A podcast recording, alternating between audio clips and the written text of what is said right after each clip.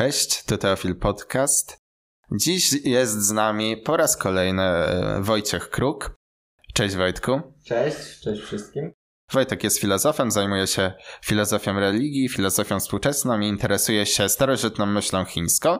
I będziemy kontynuować e, nasze ostatnie rozmowy na temat tego, jak myśleli starożytni Chińczycy, na ile ich mentalność różni się od dzisiejszej europejskiej, zachodniej myśli filozoficznej. Ostatnio mówiliśmy trochę o Konfucjuszu, najbardziej popularnym i znanym e, nam chińskim myślicielu, czasem znanym tylko powierzchownie ale mam nadzieję, że ostatnim razem udało nam się rozjaśnić parę szczegółów i zyskać kilka inspiracji z jego życia. Ale żeby nie było łatwo, dziś zajmiemy się Mocjuszem, który jest jednym z największych krytyków Konfucjusza, który również zaproponował swój system, który zupełnie różni się od tego, co zaproponował nam Konfucjusz. Za co Mocjusz krytykował Konfucjusza? Co mu się nie podobało?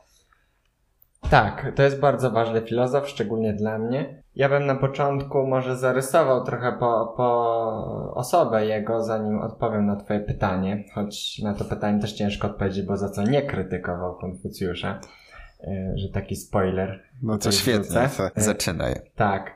E, natomiast, tak jak wspomniałaś, modzy, mniej więcej tak to, tak to by brzmiało, czyli dosłownie mistrz mo.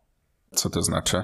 Mistrz Mo. Nie wiadomo, co znaczy Mo. Są różne hipotezy, ich jest bardzo wiele i, i myślę, że, że nie będziemy się teraz w to wchodzić.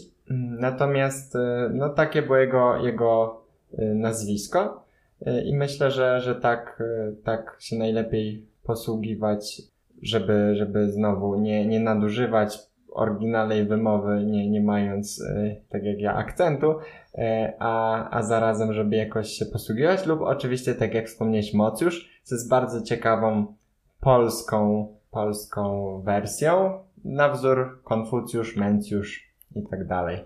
Kartezjusz i tak dalej. tak.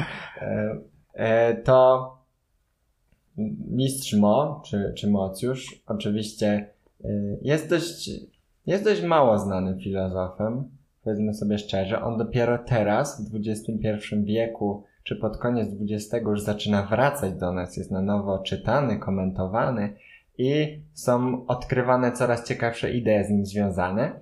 On urodził się zaraz po śmierci Konfucjusza, więc był równolatkiem Sokratesa. Tak możemy sobie przyjąć. Ale nie byli wcześniej związani, nie był tam uczniem jeden drugiego. Jest hipoteza, E, że Mo był kiedyś uczniem Konfucjusza. Ale jest to wątpliwa hipoteza, ponieważ e, znaczy Konfucjusza, konfucjanistów, tak, bo sam do tej szkoły, tak, tak, tak, do tej szkoły częścią, ale jest to hipoteza dość wątpliwa e, ze względu na to, że konfucjanizm już wtedy był skierowany do tych troszkę wyższych sfer, a na ile wiemy, mistrz Mo był raczej średnie, y, średniej klasy, y, bądź jeszcze niżej. Więc też jego filozofia automatycznie jest skierowana do y, mieszczan, do rycerzy, do rzemieślników, o tak, tak myślę, że dobrze byłoby ich nazwać. I też szkoła moistów, którą sformułował, prawdopodobnie była sformowana z pewnych byłych rycerzy, byłych wojowników, bądź też jakichś tam właśnie rzemieślników. Co jest ciekawe, bo to nadało ich taki charakter nie tyle militarny, bo to zdecydowanie nie, oni bardzo głosili pokój, ale to nadało im pewną dyscyplinę, czy wręcz rygor bardzo mocny, więc można ich trochę porównać do takiej, nie wiem, do zakonu może, albo do, do takiej jakiejś jednostki wojskowej, ale pod kątem właśnie rygoru, nie militaryzmu. I moiści nie mieli swojej jednej siedziby, tak? Nie nauczali w jakimś mieście, ale wędrowali. Wędrowali i głosili swoje idee wszystkim ludziom spotkanym. Taki, powiedzmy sobie na wstępie, mieli, miał charakter ten cały ruch moistyczny. I teraz już rysuje nam się pierwsza różnica, tak? Ponieważ Konfucjusz, troszkę wyższe sfery, moiści. no, lud, rzemieślnicy, rycerze, tak ludzie raczej, których się wynajmuje niż którzy kogoś wynajmują. Więc tutaj już się y, różnica społeczna rysuje, ale są dużo, dużo głębsze różnice, chociażby to, że tak jak Konfucjusz naciskał na, na kulturę, na pewien rytuał, to Mo, Mo, y, mistrz Mo będzie z tym bardzo walczył. On będzie uważał, że ok, kultura, tradycja są w pewnych punktach istotne, ale nie możemy się od tego uzależniać. On będzie wyśmiewał te wszystkie praktyki konfucjańskie, które zresztą po śmierci Konfucjusza zaczęły się rozwijać. I, I tutaj bym widział największą różnicę, ale oczywiście e, to, z czego jest najbardziej znany, i on, jak i, jak i cały ruch moistów, to jest wyjątkowa na tle całej filozofii e, chińskiej interpretacja nieba jako może czegoś boskiego, e, a także koncepcja miłości powszechnej. Czyli możemy powiedzieć trochę tak, że mistrz Mo jest buntownikiem albo, mm, no nie wiem, jakimś y, rebeliantem przeciwko tym wyższym sferom, przeciwko tej skodyfikowanej, sztywnej myśli Konfucjusza albo konfucjanistów całej tej jego szkoły, która całe nasze postępowanie, całe, całą regułę naszego życia próbowała e, wcisnąć w gorset praw i nakazów, które powinny być zgodne z harmonią, z prawem, mandatem nadanym przez niebo. Czy ustalmy sobie pewne rzeczy. Moiści wciąż są Chińczykami, tak? Uwikłanymi w pewną strukturę społeczną, którzy są częścią pewnej całości.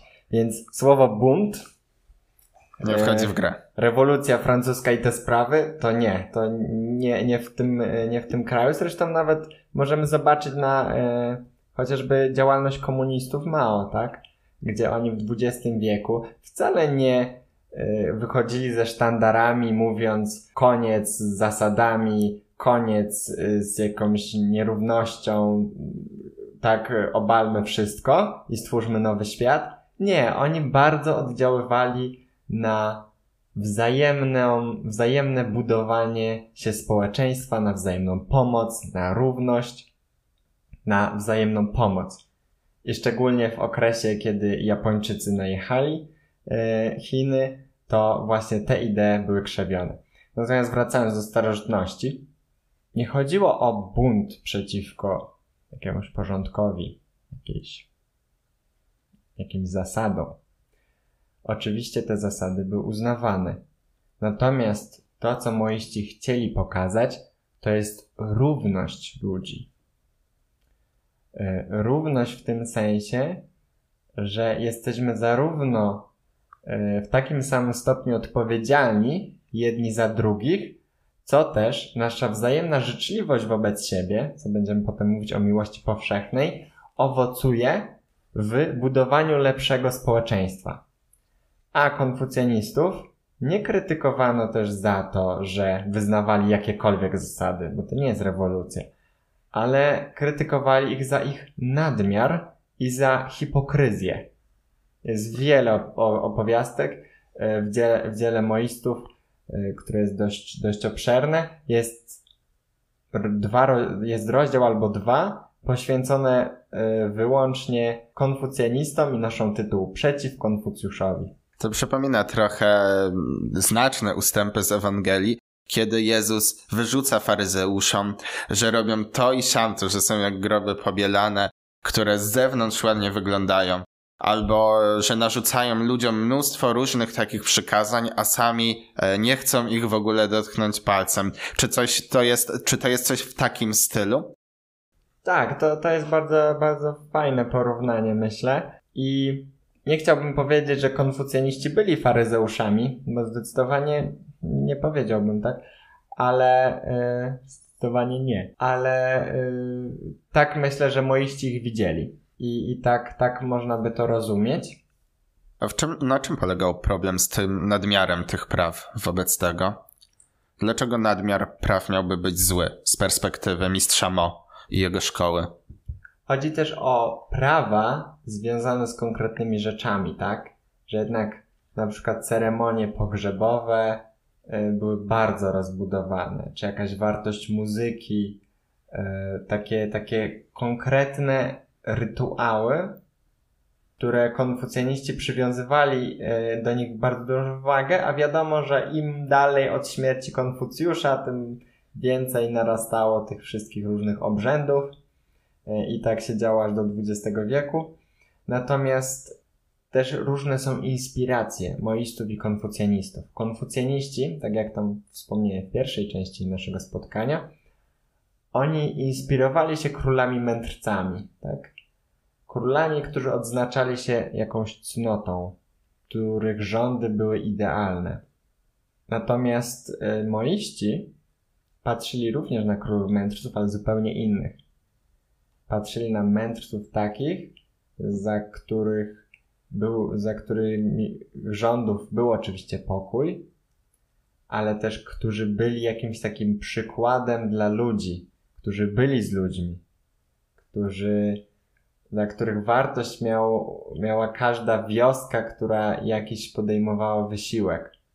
Tutaj są te różnice i oczywiście jest koncepcja nieba, która była bardzo, bardzo różniąca, koncepcja mandatu, te wszystkie idee tutaj się bardzo mocno zderzyły. To na czym polega koncepcja nieba mistrza Mo? No, o ile dobrze pamiętamy z e, naszego ostatniego razu, Konfucjusz twierdził właśnie, że to, je, a, a, a w ślad za swoją kulturą, w której żył wtedy, że jest to jakiś taki zbiór tajemniczych sił, które nie do końca potrafimy opisać, ale jednocześnie są one pewnym źródłem porządku, harmonii, które dostrzegamy, co jakoś znajduje swój wyraz w koncepcji mandatu nieba, wedle którego wszystko, co się dzieje zgodnie z jakimś takim kosmicznym prawem, to dzieje się dobrze i słusznie i człowiek powinien znaleźć swoje miejsce właśnie w ramach tej harmonii, hierarchii. I teraz jest taki, jest taki fragment yy, w dziele Mo, gdzie, gdzie on zadaje pytanie. Kto odznacza się największą humanitarnością? Czy są to nauczyciele? Czy wszyscy nauczyciele odznaczają się doskonałą cnotą? No Raczej nie. nie. Raczej nie. Czy może są to władcy? Czy każdy władca jest idealny? Czy każdy władca jest cnotliwy? Czy może każdy władca powinien być wzorem cnoty? To na pewno nie. Tak, i on tak kilka różnych ważnych ról społecznych wymienia, aż dochodzi żadna z tych pozycji, z tych ludzi, których powszechnie szanujemy, nie zagwarantuje nam, że człowiek, który akurat piastuje dany urząd, czy pełni jakąś rolę społeczną, będzie na pewno cnotliwy. Będzie po prostu człowiekiem dobrym. I zadaje pytanie, co w takim razie może być pewnym standardem postępowania? Co jest idealne? Co jest wszechstronnie dobre? Co zawsze działa zgodnie z pewnymi cnotami? Co może nam się tych cnót nauczyć? I odpowiada niebo. Niebo jako coś, jeszcze nie mówimy co, tak naprawdę też nie jest do końca wyjaśnione, ale coś, co jest najwyższym bytem całej hierarchii, w hierarchii świata w ogóle, tak?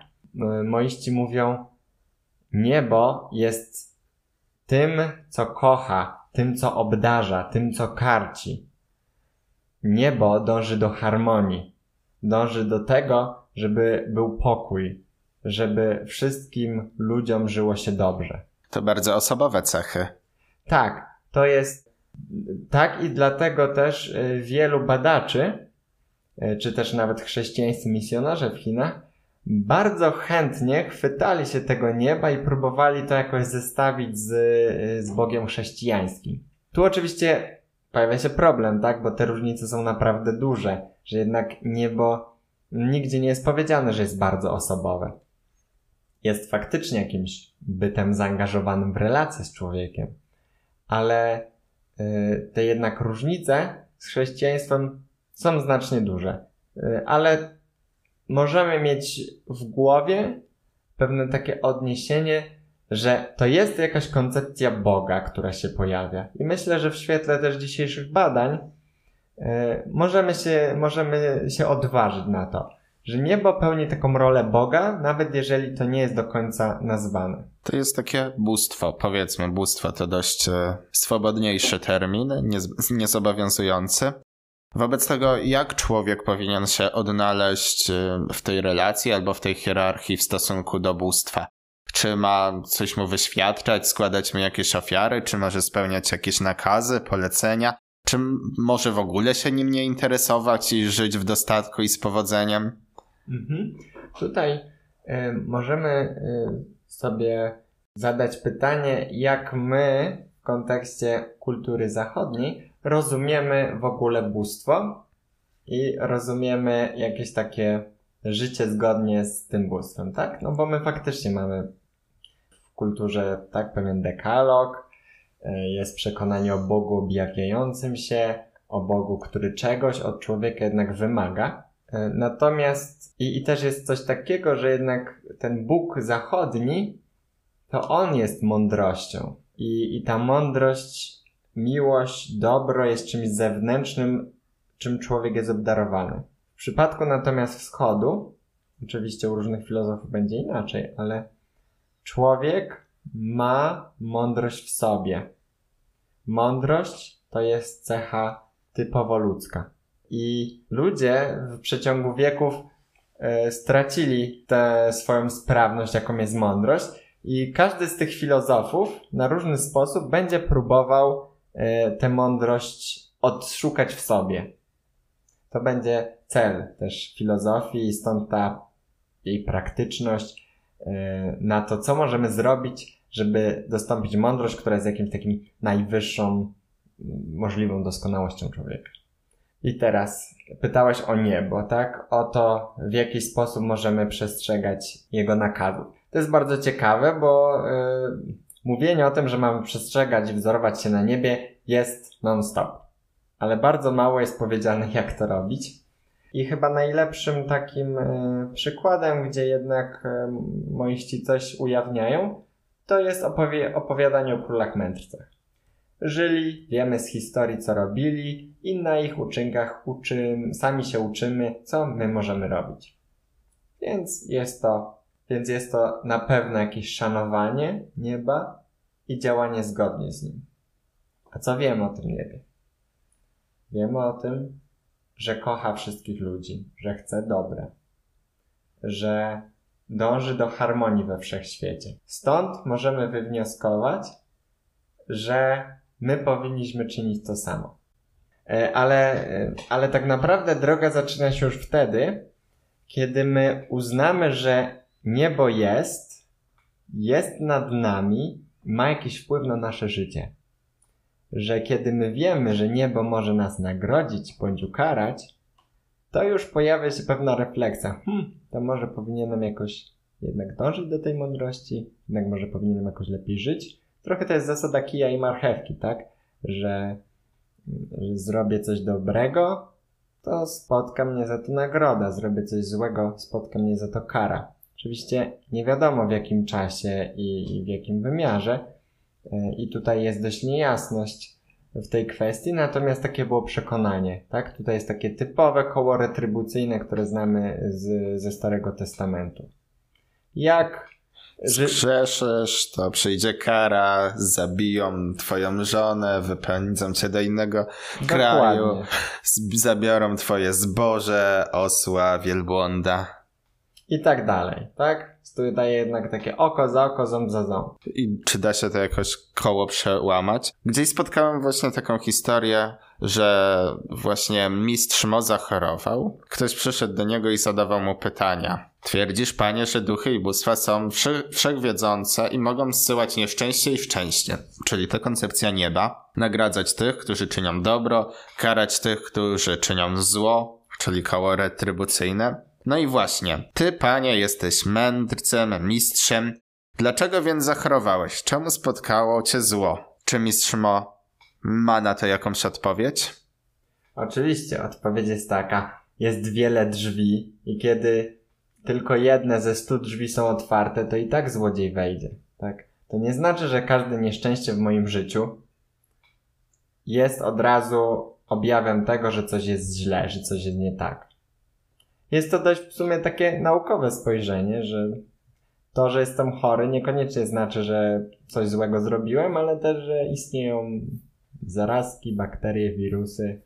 Jest przypadek. Tak, jest przypadek losowy.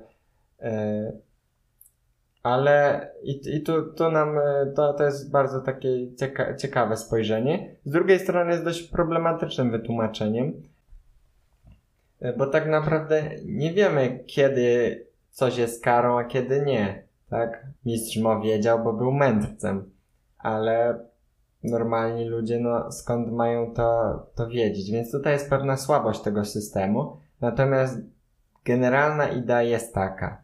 Jest nad nami niebo, my chcemy żyć zgodnie z moralnością nieba, zgodnie z powszechną miłością, a y, możemy mieć pewność, że żyjąc otrzymamy też pewien, powiedzielibyśmy, feedback dotyczący naszych czynów, tak? Że będziemy za nie nagrodzeni lub ukarani. Czyli tutaj raczej trzeba by było zrobić takie dwa kroki wstecz i z tej szerszej perspektywy oceniać nasze uczynki. I w tej szerszej perspektywie byśmy zobaczyli, że faktycznie postępowaliśmy dobrze, albo źle. Ale to, co mnie bardziej nurtuje i co w ogóle jest chyba ciekawą koncepcją, no to jest właśnie ta powszechna miłość, o której już parę razy wspomniałeś. Jak należy to rozumieć? Coś takiego jak e, miłość bliźniego u nas, że mamy kochać każdego, kto się nam przytrafi, nawet wroga, ponieważ taka jest właśnie wola Boga, tak nas nauczał Jezus. Czy to jest coś analogicznego? Dość podobnego, ale z zupełnie innymi założeniami i z innym celem. Mamy kochać wszystkich, bez wyjątku, równo, szczególnie bez wyjątku, tak? Zasadniczo wszystkich, których mamy wokół siebie. Żyjemy w pewnym systemie, są ludzie wokół nas, my ich kochamy. Teraz, e, jakie się kryje z tym założenie? E, moiści uważali, że ludzie z natury są egoistami. Przynajmniej byli szczerzy. Egoista dba o siebie. Chce, żeby jak najlepiej mu się żyło. I przekonywali innych, że żeby ci się jak najlepiej żyło, to musisz żyć w miejscu takim, żeby ci się jak najlepiej powodziło, żeby wszyscy byli zadowoleni, żeby dobrze, żeby była harmonia, współpraca, tak, że będziesz sobie żył w takiej Szwajcarii, a nie gdzieś tam w, w Puszczy Amazońskiej. Dla, może dla kogoś z Puszczy Amazońskiej większym szczęściem jest tam mieszkać niż w Szwajcarii, no ale to się nam tak kojarzy, prawda? Tak, no ludzie na nas wpływają, społeczeństwo na nas wpływa, miejsce, słońce, pora roku. Tak, i, i teraz chcąc, chcąc samemu być kochanym, chcąc by inni nam pomagali, my musimy wychodzić do innych i oferować to samo. I to jest taka nowość, i tutaj też jest taka różnica z Konfucjuszem, gdzie Konfucjusz mówi: dbaj o swoją rodzinę. Rodzina jest podstawową komórką społeczną. A Moista powie: kochaj każdego. Kochasz swojego ojca, matkę, brata, to kochaj też ojca, matkę, sąsiada. Ponieważ jeżeli ty będziesz kochał takim samym stopniu, jak kochasz swojego, swoją rodzinę, jego rodzinę, wtedy kiedy przyjdzie trudna chwila dla twojej rodziny, on ci pomoże. W imię tej zażyłości, tej miłości, którą ty darzysz. Tak? Więc tutaj faktycznie są takie podstawy egoistyczne, że to nie jest miłość y, i, i hula. Kochaj, rób co chcesz. Tylko to jest, y, tu ma, tu, to, za tym kryje się pewien konkretny interes społeczny, czyli szersza harmonia. Moiści chcą wykorzystać ludzkie skłonności, przekonując ich, że będzie wam się żyło najlepiej jak to możliwe w momencie, jeżeli będziecie się wszyscy kochać. Czyli to taka forma popularyzacji tych poglądów po prostu. Apelujemy do tych, no nie wiem, niskich ludzkich instynktów, po prostu chcemy, żeby ludzie byli dla nas dobrzy, a tak naprawdę tkwi w tym coś głębszego. Tak, to była zdecydowanie popularyzacja i żebyś wiedział, to była skuteczna popularyzacja, bo już kolejne pokolenie konfucjanistów, oni uważali, że moiści są faktycznym zagrożeniem dla ich, dla ich filozofii. Okej, okay, czy wobec tego e, tę miłość powszechną i to właśnie mm, próbę liczenia na pomoc innych w trudnych sytuacjach, to powinniśmy traktować to jako jakiś utylitaryzm, konsekwencjalizm, jakąś formę gromadzenia największej ilości dobra, miłości, jak to tylko możliwe, ponieważ w ten sposób nasze społeczeństwo będzie dobre i szczęśliwe. Mhm, tak ba bardzo wielu badaczy tak to właśnie widzi jako pewną formę starożytnego utylitaryzmu, czyli działania dla określonych korzyści i w tym wypadku by tutaj chodziło o to, by tych korzyści było jak najwięcej dla jak największej ilości ludzi i w sposób maksymalny. Bo też tego chce niebo, tak? Niebo chce jak największej miłości, dobra, korzyści yy, dla jak największej liczby osób, w związku z tym te osoby, ci ludzie, te społeczeństwa są zaangażowane. Okej, okay, a, a jeszcze może tak wróćmy e, do takiego jednego wątku. Skoro chińskie pojęcia nie do końca są przekładalne na nasze europejskie kategorie, to ta miłość to jest to samo co nasza miłość. Przecież nawet nasza miłość nie jest jednorodna. Ktoś powie, że miłość, no to fajnie, żeby ktoś mi e, był ze mną, e, by nam było razem miło i sympatycznie. Dla kogoś innego miłość to właśnie pomaganie innym, dawanie siebie. Dla innego miłość to zażyła relacja z Bogiem. W chrześcijaństwie sam Bóg jest miłością, tak mówimy. Jak to jest w chińskiej myśli?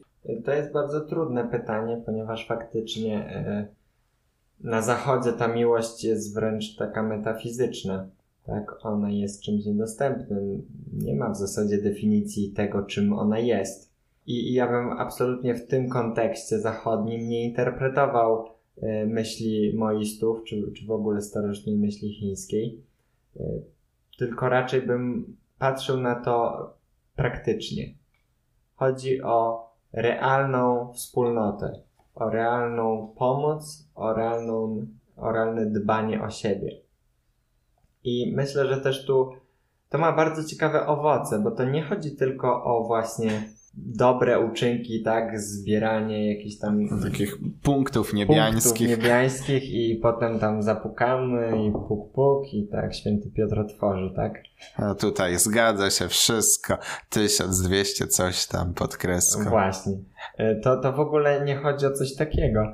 E, bardziej bym, e, bym to przedstawił bardziej, e, bardziej to widać przez pryzmat tego, jakie to miało skutki. Bo moiści mówili, no dobra, wy wiecie, że nie wolno kraść, wy wiecie, że nie wolno zabijać, że nie wolno dokonywać gwałtu. Ale jednak, jak jeden władca do drugiego e, wysyła wojsko i dokonuje tysiąc razy bardziej kradzieży, gwałtów, rozbojów, to co to jest? No to zło. Dokładnie. Nie ma miłości. Tu jest brak miłości. Stąd ruch moistyczny będzie bardzo e, pacyfistyczny. Będzie głosił pokój. Pomimo, że złożony jest z byłych wojskowych i żołnierzy. Tak, no ale myślę też, że, że przez to te osoby dokładnie wiedziały, czym jest, czym jest groza wojny ale y, też nie zapominajmy, że okres, w którym, w którym mistrz Mo działał, to był okres nieustannych wojen. Małe królestwa zwalczały się nieustannie. Tych wojen było bardzo dużo. Więc stąd jest taka silna potrzeba pokoju.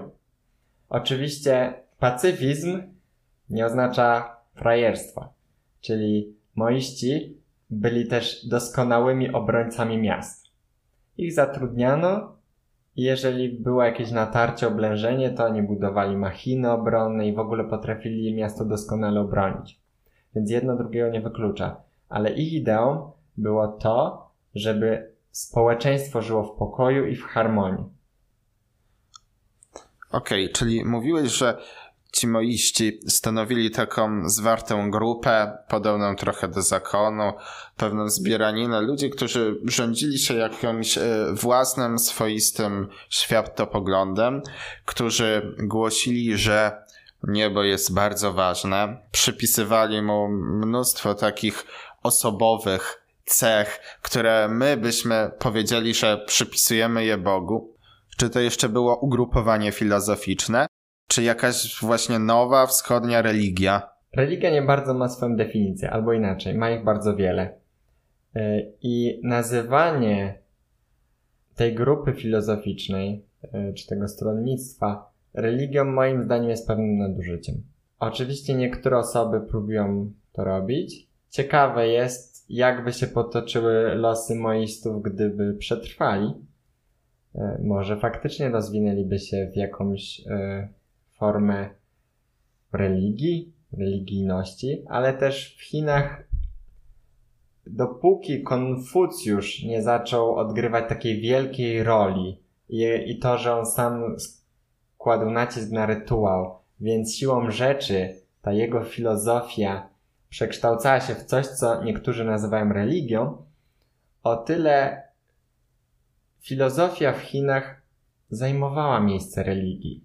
Tak? Nie było tam jakichś konkretnych świątyń, kapłanów, rozbudowanych struktur religijnych. Nie, tam była filozofia. Ona zapełniała to miejsce takie, takiej religii. I ja myślę, że przede wszystkim y, musimy zrozumieć, że tym ludziom chodziło faktycznie o to, jak żyć. Nie mieli też perspektywy dalszej. W sensie nie mieli jakiegoś Boga, do którego by zmierzali, zbawienia, na które by oczekiwali. To jest wszystko kwestia Zachodu. Tam człowiek żył w świecie zamkniętym. Nawet jak umierał, i moiści oczywiście też mówią o śmierci, to ten człowiek jakoś tam funkcjonuje. Nie wiadomo jak. Ale on cały czas zostaje w tym świecie. Niebo też jest w świecie. Ono nie wykracza poza niego. Więc tutaj, nawet gdybyśmy chcieli to przyporządkować do religii panteistycznych, to też nie do końca, bo niebo jest jednak wyżej. hierarchicznie usytuowane wyżej, nie powszechnie. To nie jest stoicki logos. Dlatego moim zdaniem mówienie o religii tutaj jest trochę nie na miejscu, ale faktycznie są pewne podobieństwa. I myślę, że gdyby to się rozwijało, szczególnie w kontekście zachodnim, to taki, takie mogłoby się stać. Natomiast tutaj to jest filozofia. I też ciekawe, bo oczywiście mamy niebo, e, a co z rytuałem, co z religią, co z takim kultem? On był, ale nie był, nie, nie był jakiś obowiązkowy. To nie jest tak, że należy raz w tygodniu iść i oddać cześć niebu. Nie, królowie mędrcy honorowali niebo, budując jakiś tam ołtarz czy coś takiego i składali tam czasem jakieś dary. To był wyraz ich czci. I to samo robili ludzie. Ale bardziej te spotkania miały charakter jakby towarzyski, e, wzajemnego budowania społeczeństwa, niż takiego praktycznego wyproszenia o coś, tak? Niebu należy się cześć, tak jak cesarzowi, my ją wyrażamy, przy okazji jest to yy, wspólnototwórcze, ale to nie o to chodzi, żeby przekupić niebo czymś. Okej, okay, to skoro moiści byli tacy popularni, to dlaczego w ogóle zniknęli? Bo zdarzył się taki epizod w historii wszechświata, że konfucjaniści wygryźli moistów, albo może sama filozofia mistrza Mo nie była skrojona na tamte czasy? To jest bardzo dobre pytanie, bo odpowiedź, yy, odpowiedzi już udzieliłeś, ona jest, ma, ma dwa oblicza. Z jednej strony tak, konfucjanizm wygrał. I to nie sam z siebie, tylko ze względu na, y, na zjednoczenie Chin i na to, że, że dynastia Han zdecydowała, konfucjanizm będzie wszędzie. I w tym momencie wszystkie inne filozofie, czy raczej większość innych filozofii znika. Pozostaje taoizm, potem przyjdzie buddyzm, ale to są zupełnie inne, inne historie. Moiści wtedy też znikają, ale jest druga strona tak, to, co mówiliśmy o charakterze wędrownym, o wychodzeniu do ludzi, o głoszeniu pokoju, to jest dobre, kiedy ma się małe państwa konkurujące ze sobą, małe społeczności, ludzi też, którzy realnie w jakiś sposób cierpią od, od tego zróżnicowania. Ale kiedy, kiedy powstaje jedno wielkie imperium, kiedy buduje się wielki mur chiński na granicy, kiedy wszystko jest zunifikowane, to wydaje się, że tacy ludzie mogą stanowić już tylko zagrożenie. Oni niczego nie jednoczą. Oni tylko mogą podburzać właśnie te sfery niższe przeciwko sferom wyższym. I to już zdecydowanie nikomu nie było na rękę. Okej, okay, to może już tak zmierzając w stronę końca.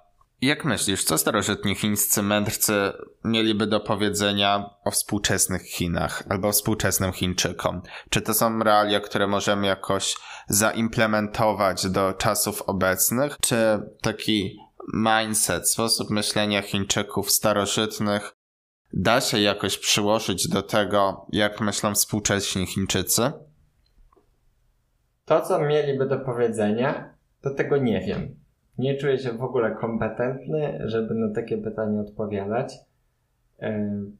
Też nie znam po prostu, nie, nie, nie jestem w stanie się wypowiedzieć na temat całości Chin, które są bardzo olbrzymie, bardzo złożone, ale faktycznie ta mentalność jest. Konfucjanizm tak naprawdę zniknął wraz y, z rewolucją Mao, rewolucją komunistyczną.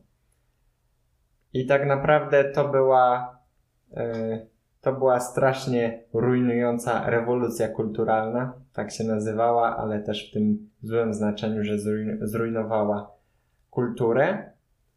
W tym momencie ten konfucjanizm jest praktykowany i można powiedzieć, że jest jakiś silny ale, yy, ale szczerze mówiąc, nie wiem. Na pewno te źródła, o których dzisiaj mówiliśmy, są bardzo ważne. I tak samo jak my odwołujemy się wciąż i wciąż do filozofii starożytnych Greków, i w zasadzie każdy filozof musi się odwołać do Platona, Arystotelesa albo do Heraklita, kogokolwiek żeby, żeby w ogóle coś powiedzieć na dany temat. To tak samo myślę, że tam te podstawy są bardzo ważne i one wciąż mogą być odkrywane na nowo. Ja tak uważam, że filozofia chińska jest wielkim bogactwem, które może być odkrywane, kultywowane, zarówno w kontekście wschodnim, jak i w kontekście zachodnim, co na razie się jakoś nie dzieje. Bardziej w Stanach Zjednoczonych, ale mam nadzieję, że, że się będzie działo.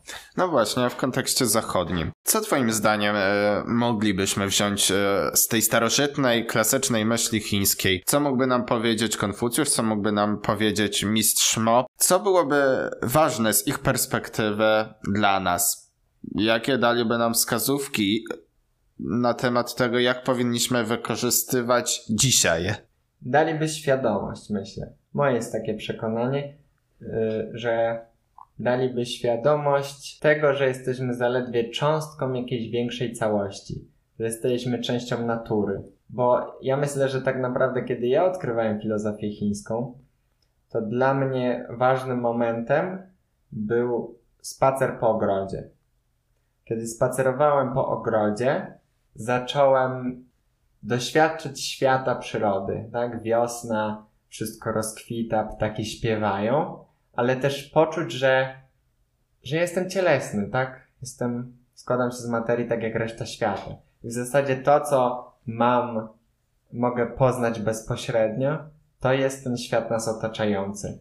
I to jest często zapomniane yy, na zachodzie, gdzie jednak jest taki wciąż jednak pokutujący yy, dualizm między ciałem a duszą, że zmierzamy jednak gdzieś poza ten świat to to, czego nas mo mogą nauczyć starożytni filozofie chińscy, to jest to zwrócenie uwagi na to ciało, na przyrodę, na harmonię w świecie, co myślę, że teraz też jest jakimś e, tematem na czasie. Mindfulness. Mindfulness na przykład. E, I rzeczywiście te, te medytacje wschodnie są teraz powszechnie praktykowane na całym świecie, tak? Taka uważność na to, gdzie jestem. Myślę, że też ruch ekologiczny, to, że w tym momencie zdajemy sobie sprawę, że zużycie plastiku, że to, co jemy, to ma wpływ na środowisko, jest takim instynktem, który jest bardzo, bardzo wschodni. Oczywiście nie będziemy się tutaj teraz wykłócać, ile tam gospodarka Chin niszczy środowisko, jak bardzo, y, bo to nie o to chodzi. Ale y, to, to co moim zdaniem jest, jest tutaj bardzo kluczowe, jest taki szacunek y, i wyczucie na otaczający nasz świat i życie tu i teraz. No to nie pozostaje nam sobie chyba życzyć niczego innego niż odrobinę mniej egoizmu. Czy to by ta myśl pochodziła z Chin, czy z gdziekolwiek inąd na świecie? Mniej egoizmu, więcej świadomości otaczającego nas świata i więcej harmonii. Tego Tobie i wszystkim słuchającym nas życzę. Dziękuję ja Ci, Wojtek. Dziękuję w imieniu swoim i wszystkich słuchaczy. Dziękuję. Trzymaj się. Cześć.